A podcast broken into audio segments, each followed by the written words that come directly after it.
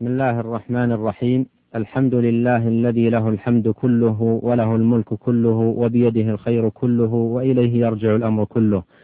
وصلى الله وسلم على نبينا محمد وعلى آله وصحبه أجمعين. أما بعد أيها الإخوة المستمعون السلام عليكم ورحمة الله وبركاته. لقد مر معنا في الحلقات الماضية شيء يسير من فوائد الذكر. وأنها كثيرة لا تحصى وعديدة لا تستقصى. يعجز عن إحصائها المحصون ولا يقدر على عدها العادون ولا يحيط بها إنسان ولا يعبر عنها لسان. كيف لا؟ وهو من أجل القربات وأفضل الطاعات وكم للذكر من فوائد مغدقة وثمار يانعة وجنى لذيذ وأكل دائم وخير مستمر في الدنيا والآخرة. ومجالس الذكر أيها الإخوة المستمعون هي هي أزكى المجالس وأشرفها وأنفعها وأرفعها. وهي وهي أعلى المجالس قدرا عند الله وأجلها مكانة عنده. وقد ورد في نصوص كثيرة وقد ورد في نصوص كثيرة فضل مجالس الذكر وأنها حياة للقلوب ونماء للإيمان وصلاح وزكاء للعبد. بخلاف مجالس الغفلة التي لا يقوم منها الجالس إلا بنقص في الإيمان ووهاء في القلب وكانت عليه حسرة وندامة. وكان السلف رحمهم الله يهتمون بهذه المجالس أعظم الاهتمام ويعتنون بها غاية العناية. كان عبد الله بن رواحة رضي الله عنه يأخذ بيد النفر من أصحابه فيقول تعالوا نؤمن ساعة. تعالوا فلنذكر الله ونزداد إيمانا بطاعته لعله يذكرنا بمغفرته. وكان عمير بن حبيب الخطمي رضي الله عنه يقول الإيمان يزيد وينقص. فقيل وما زيادته ونقصانه؟ قال إذا ذكرنا الله عز وجل وحمدناه وسبحناه فذلك زيادته. وإذا غفلنا وضيعنا ونسينا فذلك نقصانه. والآثار عنهم في هذا المعنى كثيرة. أخي المستمع إن مجالس الذكر هي رياض الجنة في الدنيا. روى الإمام أحمد والترمذي وغيرهما عن أنس بن مالك رضي الله عنه أن رسول الله صلى الله عليه وسلم قال إذا مررتم برياض الجنة فارتعوا. قالوا وما رياض الجنة؟ قال حلق الذكر.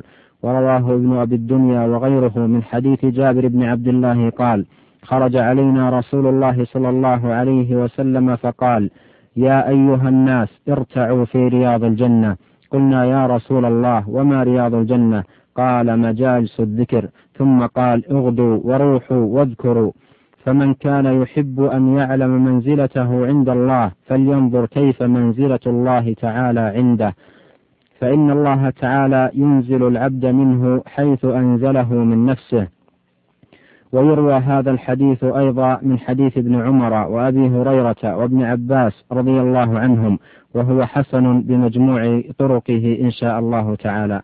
قال ابن القيم رحمه الله من شاء أن يسكن رياض الجنة في الدنيا فليستوطن مجالس الذكر فإنها رياض الجنة.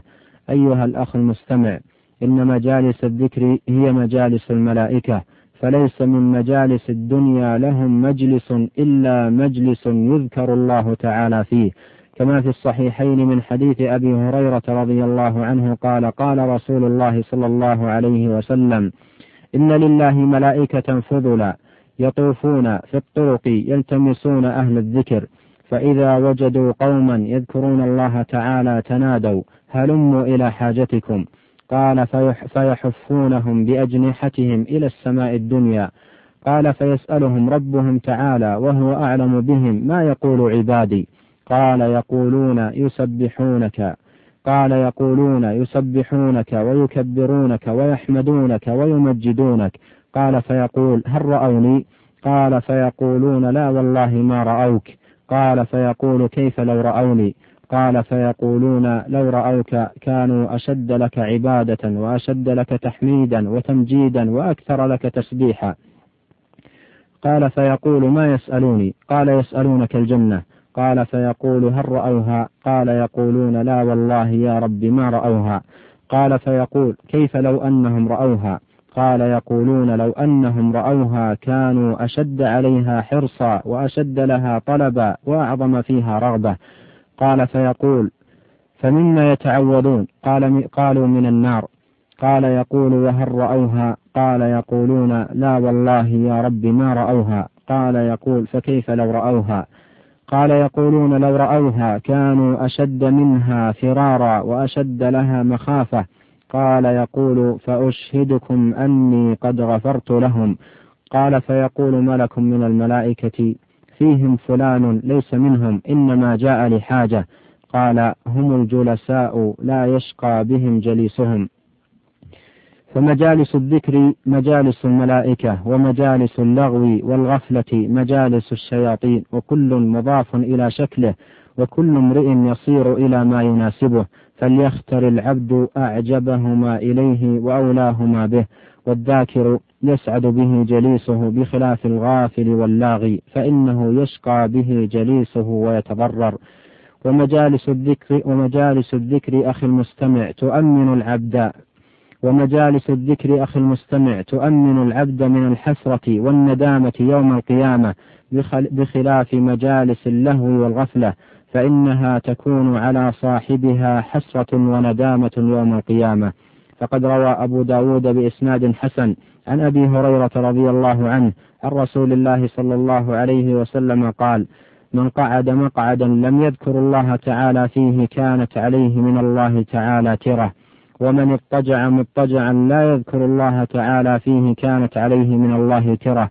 أي نقص وتبعة وحسرة. ومن ومن شرف مجالس الذكر أيها الإخوة المستمعون وعلو مكانتها عند الله أن الله عز وجل يباهي بالذاكرين ملائكته كما روى مسلم في صحيحه عن أبي سعيد الخدري قال خرج معاوية على على حلقة في المسجد فقال ما أجلسكم؟ قالوا جلسنا نذكر الله تعالى. قال آه آلله ما أجلسكم إلا ذاك. قالوا والله ما أجلسنا إلا ذاك. قال أما إني لم أستحلفكم تهمة لكم. وما كان أحد بمنزلتي من رسول الله صلى الله عليه وسلم أقل عنه حديثا مني. وإن رسول الله صلى الله عليه وسلم خرج على حلقة من أصحابه فقال ما أجلسكم.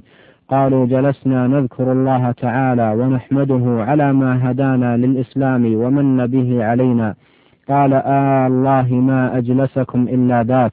قالوا والله ما أجلسنا إلا ذاك. قال أما إني لم أستحلفكم تهمة لكم ولكنه أتاني جبريل فأخبرني أن الله تبارك وتعالى يباهي بكم الملائكة. فهذه المباهاة من الرب دليل على شرف الذكر عند الله ومحبته له وأن له مزية على غيره من الأعمال. ومجالس الذكر أيها الإخوة المستمعون سبب لنزول السكينة وغشيان الرحمة وحفوف الملائكة بالذاكرين. فقد روى مسلم في صحيحه عن أبي مسلم الأغر قال أشهد على أبي هريرة وأبي سعيد أنهما شهدا على رسول الله صلى الله عليه وسلم أنه قال لا يقعد قوم في مجلس يذكرون الله فيه إلا حفتهم الملائكة وغشيتهم الرحمة ونزلت عليهم السكينة وذكرهم الله في من عنده. ومجالس الذكر سبب عظيم من أسباب حفظ اللسان وصونه عن الغيبة والنميمة والكذب والفحش والباطل. فإن العبد لا بد له من أن يتكلم فإن لم يتكلم بذكر الله تعالى وذكر أوامره وبالخير والفائدة تكلم ولا بد بهذه المحرمات أو ببعضها. فمن عود لسانه على ذكر الله صان لسانه عن الباطل واللغو ومن يبس لسانه عن ذكر الله نطق بكل باطل ولغو وفحش. والله المسؤول. أن يعمر أوقاتنا وأوقاتكم بطاعته وأن يشغل مجالسنا ومجالسكم بذكره وشكره وحسن عبادته وأن يقينا من مجالس الغفلة واللهو والباطل فإنه خير مسؤول وهو وحده المستعان. ولا حول ولا قوة إلا بالله وإلى لقاء في حلقة قادمة إن شاء الله. والسلام عليكم ورحمة الله وبركاته.